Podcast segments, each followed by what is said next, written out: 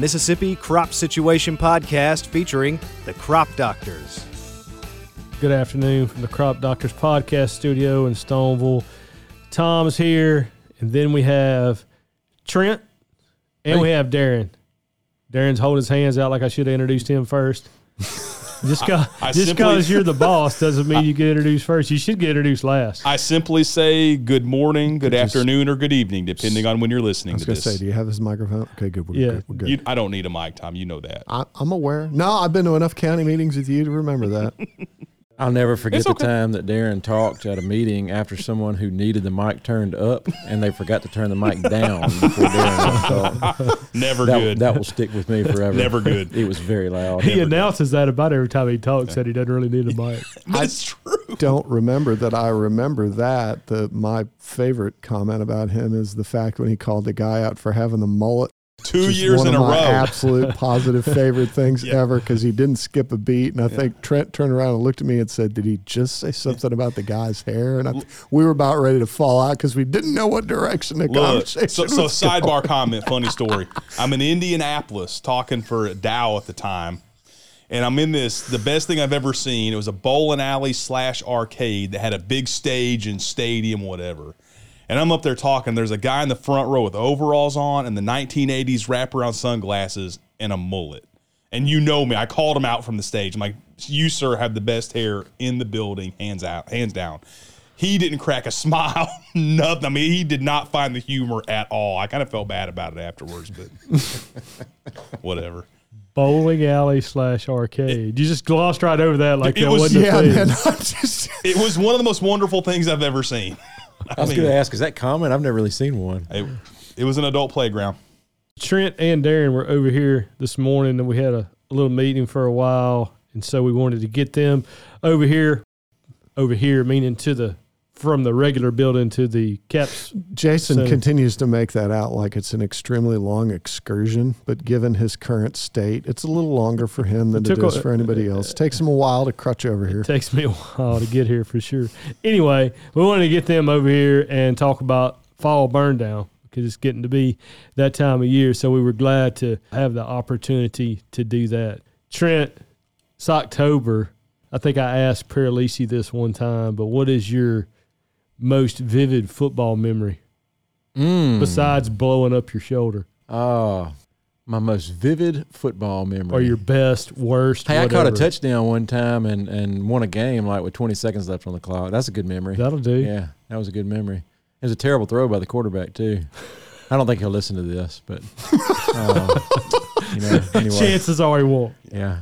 caught the pass, scored the touchdown. That was a good memory. It's a good day. What did you top out in weight in your college football career? About two hundred. Did you say college? Yeah, I played Yeah. two years of college football. Yeah. Did you really? Mm-hmm. You didn't know he was a bona fide athlete? Well, I, suspect that he was based on your question regarding high school. I had no idea he played college Yeah, ball. tore That- the old shoulder up and decided to get an education instead. It's the best That thing that ever happened. See, you, you think you know a guy. So that would Tom, be Tom like- doesn't know anything. no, I well, See, and it- Actually, actually had the I shoulder don't. repaired, and they cleared me for two a days. Like the week before two a days were going to start, and I thought to myself, "There's no way. I have no desire to to have that shoulder hit." so see, it took football Man. for you. It took a car accident in Canada for me to get a shoulder repaired. So I feel you. I moved to Starkville the next week, man, and, and, and changed my major to agriculture, and here we are. You know what it's going to take me to get a shoulder repaired? Four months on those crutches. yeah, That might do it. that's right. That's a fact. see, that's how you're going to know how much weight you're putting on your foot. It's how much Oh, your shoulder hurts. Man, well, it's, it hurts. I guarantee you. People keep asking me if my foot hurt. No, my foot's fine, man. The shoulder. though, Everything ooh. else hurts. Yeah, my Christmas present to you may be some of them fuzzy covers for the top of your of your crutches. Now, hopefully by Christmas, them dudes are somewhere in a dumpster. You're going to need something four wheel drive by Christmas, or you know, it's going to really mess with the whole hunting season. Well, that little scooter he has is not. No, certainly not. Yeah, Yeah, all right. Obviously, the reason we're together, fall burn down. Pros and cons of fall burn down. Should we do it? Should we not do it? Well, that's kind of an open-ended question, Tom. I mean, I'll, I'll throw it out there. The, the only thing that comes to my mind on the the hardcore yes do it category is ryegrass. That's a problem. It's a ryegrass is a becoming more of a problem all around the whole state. you know, in that kind of situation, I don't know what else you do outside of making this application. But if you don't have ryegrass, it's debatable. I want, I'm going to take off on your comment quickly. So, for those that may be listening well outside of our geography, right? Since we are a, a global podcast, you know, most of our production system, a lot of it's up on beds, right? So, a lot of fall tillage going on, putting stuff up on beds. So, you know, my argument against a fall burn down is we want some kind of vegetation out there to stabilize those beds because we're spending a lot of money on four dollar a gallon diesel fuel right now putting these beds up. And if we catch a wet winter and they weather down to nothing and you rework beds all spring, again, you're you're just not really being very efficient with your economics. So to Trent's point, I agree completely. Where ryegrass is a problem, very warranted.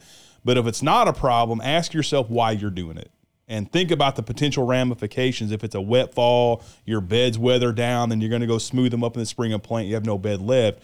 It becomes a compounding problem for one decision.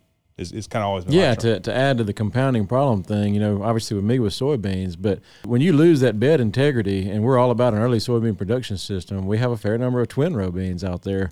We have got to have the right shaped bed to get the right stand and if we have to do tillage or, or reshape those beds in the springtime, we're losing money just on yield, yield potential. Well, I say this often, especially describing our production to folks that are not from here. Darren brought up the international folks that may be listening, but our preference is to do all of our field work in the fall, and then when something, the first thing that goes across that field in the spring's got a planter hook to it. Yep. Absolutely. Other than a yeah. other than an airplane, but the first thing that has a tire on it also has a planter hooked to it, and we can't always do that if we've got bare soil all winter long. So the the fall herbicide application has got a long history in the South. Mm-hmm. Most of that I would assume was targeted at Johnson grass, and then in more recent years, in my experience, Louisiana and Mississippi have done more of it than anybody else. And, and we've it's really become a big part of our production in the past 20 years and intensified in more recent years in the last 10 or 12 years but we kind of started it for horseweed and a lot of good treatments that we can get good horseweed control.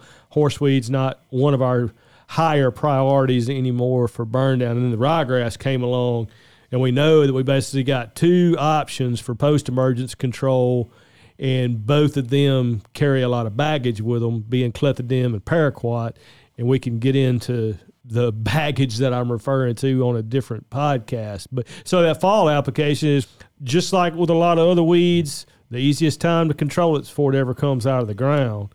Trent referenced a ryegrass problem. I think knowing your field history is important. Where has ryegrass been a problem on the farm in the past, and then dial it in those applications to that. The soil texture, we know that on some of our soil textures, the, the coarse textures, we're not going to get away with bare soil. We're going to have to reshape a bit. Yep.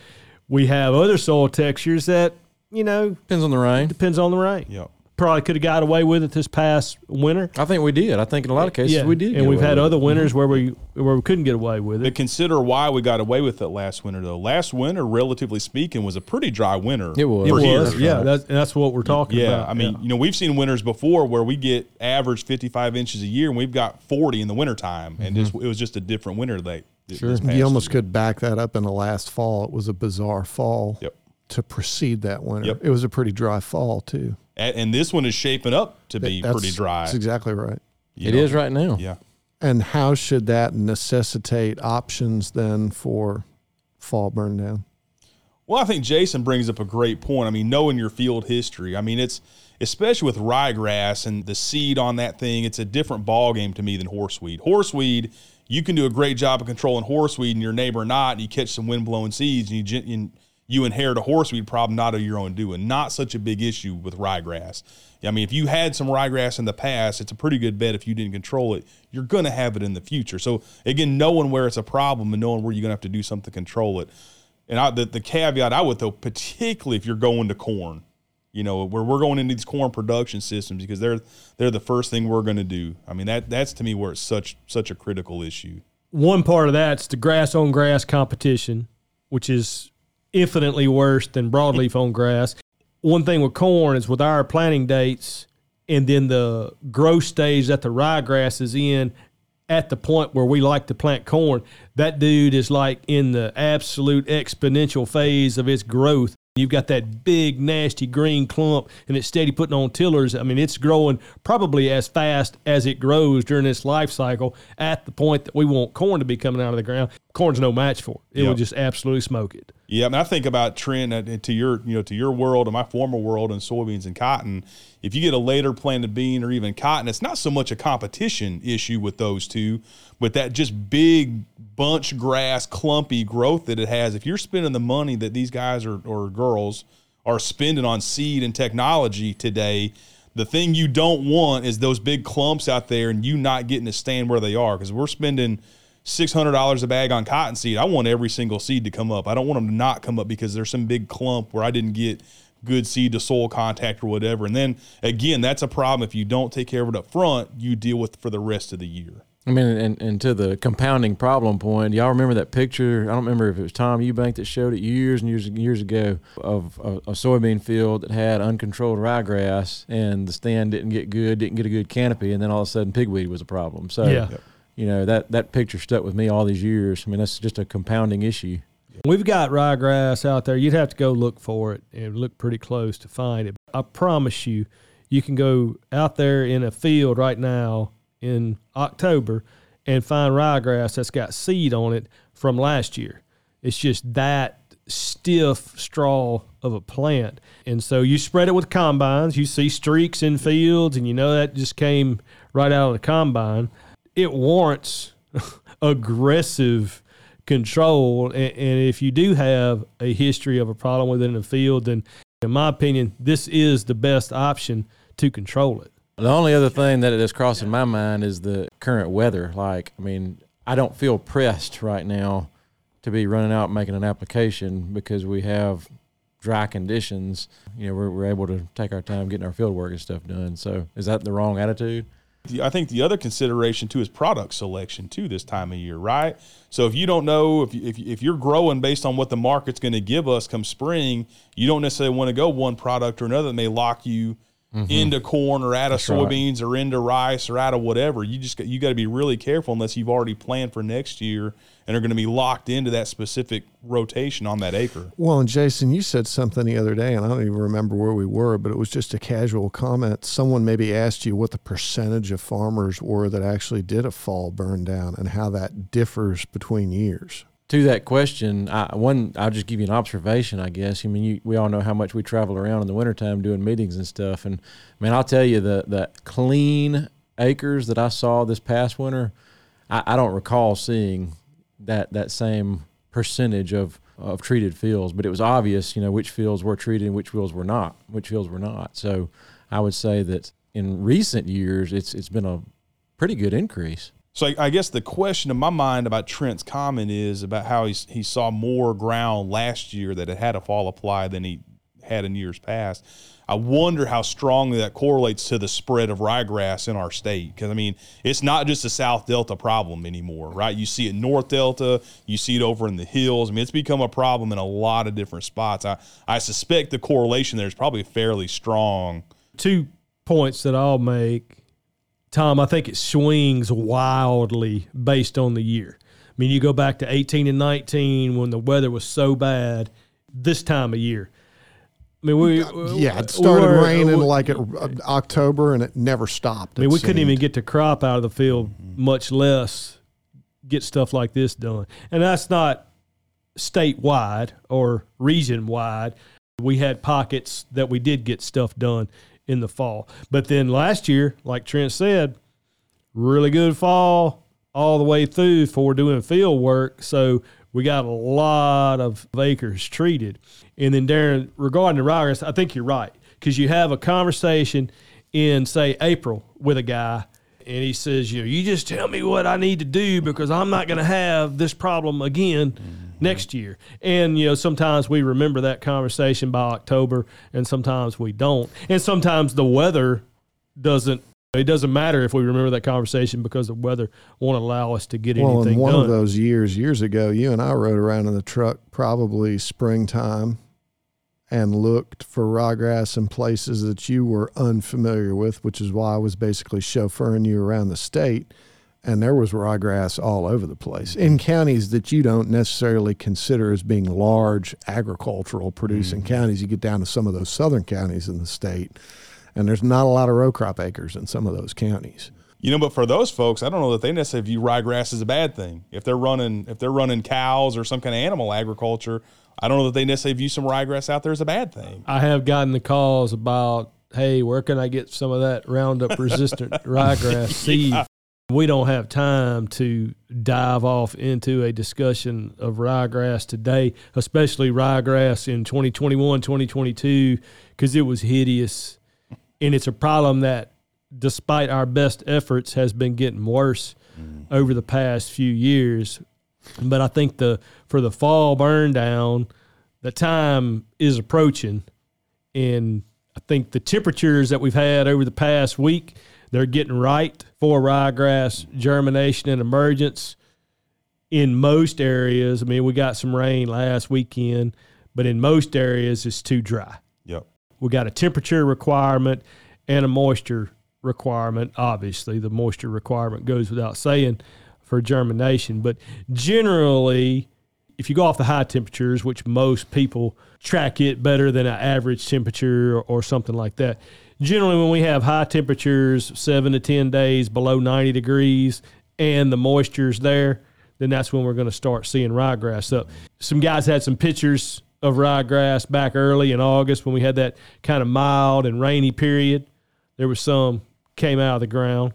September kind of laid that to waste with some of those 100 degree days that we had in the middle part of the month. But now we're into October, and historically, our recommendation has been to wait as long as is practical. So I always say, you know, 15th of October, start checking your 10 day forecast. If it's clear and you can wait, wait until you've got some kind of imminent rain because you know a 90% chance of rain when we get into the fall, you're rolling the dice whether you're going to get back in the field after that point. Yep. I've kind of been questioned on that timing, and I would say that there's a whole lot more that goes into the fact that we picked that time than just the ryegrass. We like doing field work in the fall. A lot of times, especially with cotton, that gets pushed a little bit later just because it generally comes off a little bit later than our grain crops. But you've got to balance labor, you've got to balance the weather, you've got to balance the budget, and all those things tie in to whether we can actually get that treatment out.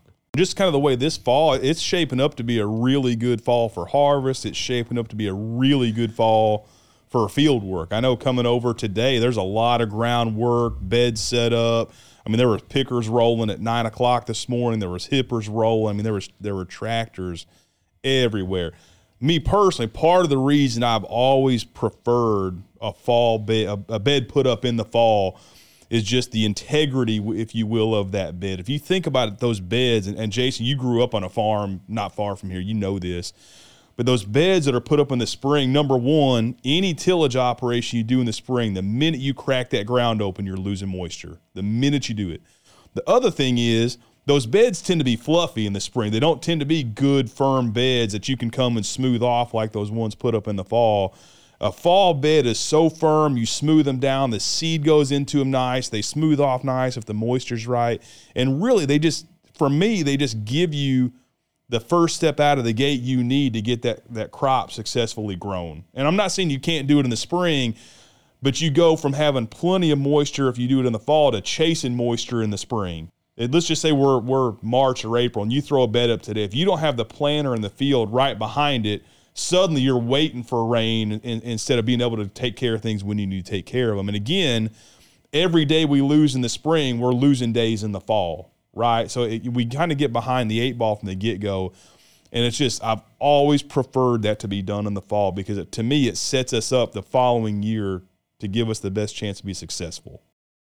The next place my mind goes, we, we've talked about when to do it and why to do it and what situation maybe to not do it. But let's just say let's just say we've decided we're going to do a fall burn down. What products do we use, right? I mean, there's a number of options out there. I mean, some of that certainly, Jason, depends on your cropping sequence, maybe what you're going to. But I mean, I, I guess what would your thoughts be on product? Product and timing. Well, you mentioned it earlier. You don't want to lock yourself out of something. And fortunately, we don't have many that really, really do that. I mean, metribuzin in front of cotton mm-hmm. is a no no. And so something like a boundary, which is a combination of dual Yeah. and metribuzin, if there's a possibility that that field may go into cotton, you don't want to use it there. Works really well though. Yeah, works works exceptionally well, effective. and and that locks you out of rice too. But in the odds of a field being rice or cotton is pretty slim. Yeah, there's enough versatile treatments. The rice part is a little bit more complicated. Really, for ryegrass, command is the only treatment we have right now where we know we can confidently plant rice in the spring behind that treatment. Amongst our row crops, a metolachlor based treatment, whether that's dual, whether that's boundary, whether that's other products that are a combination of metolachlor and metribuzin, those are, are about as good as you can do for ryegrass.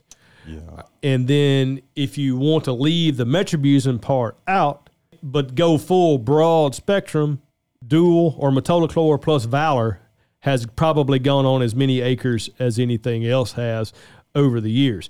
If that treatment gets incorporated, we're talking about bare ground for a lengthy period of time. Yep. And a question I occasionally get will be, you know, what can I put out in the fall to kill ryegrass and leave something to hold the world together? And there's just not. Take dual and henbit. So henbit's probably our other most widespread winter weed. I mean, there's henbit in nearly every single field. Mm-hmm. Dual worked pretty good on henbit for quite a while.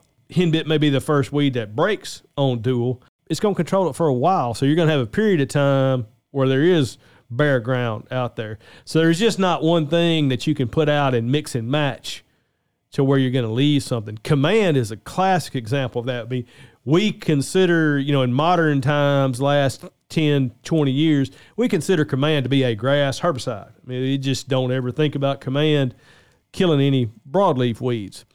Uh, but you put that dude out this time of year, and it will work on a pretty broad spectrum of winter annual weed species, broadleaf and grass included. I mean, we really don't have that many grass species that we deal with in the wintertime aside from ryegrass and annual bluegrass. You know, and I get, I guess to the point you made about species and coming up and all that stuff. You know, it, really, if you control that kind of first flush, if you will, you know, once you get into December, January, it gets really cold and maybe wet. You're not going to see a lot of germination of things at that time anyway. So, you're, what you're really trying to do is control that stuff in that what I would call interim period of time when the weather's warm and you got moisture before it gets so cold that nothing's going to come up and germinate. And then the weather's kind of helping you out a little bit in the wintertime. And then it's just a question of how long is it going to hold until it catches some of those warm days in the spring and that stuff start popping up. What's your drop dead date for when you should have that application out? And after that date, that's it. I think the better date, Tom, is what's too early, Okay. And what's too early is now. This year, So October. this year, And you're Right. basing that on I'm basing that on this. The, it's The too weather dry right now. Yeah, I mean it's it's too dry right now. Currently, as we sit here today on September the whatever day today is, there's no rain in the forecast for us. And so we've got a bunch of fluffy beds out there. And that's another Mm-hmm. thing. You put that treatment out on a fluffy bed that's not settled yet. In February, you're going to have two lines of green down either shoulder of that row where that bed settles down. So you start asking folks to wait to get a settling rain, then put a treatment out, and then get another rain to incorporate it. You're pushing the envelope on what you can ask people to do practically on scale. So I think to your question, too early is more important than too late. You can't be too late. And later is better, just like what Darren said with that, because that germination is going to cease for a little while at some point. as a rule, that's going to occur sometime in the middle of December. Last year, you probably could have got some acres treated in December because that's the weather was just that cooperative for that. Perfect. But more years than not, we're not doing anything around here in December. That's just not practical. And to ask somebody to do it, I mean, they're long since done working at that point. We're done doing what we want to do at that point. For the weed, yeah, if I could get it out in December and kill what had come up since it had cooled down, that would be perfect. But it's not practical. Your drop dead date that you asked about is the date that's practical in to me in the latter half of October into November for that individual operation. Well, and I think where that fits too is, you know, much of the corn at this point in time is already gone. We're pretty good ways into soybean harvest, and we're making we're making acres every day on cotton. If this weather holds up, come middle of October, maybe third week, we're going to be all but done harvesting. Any, we're going to be dang close.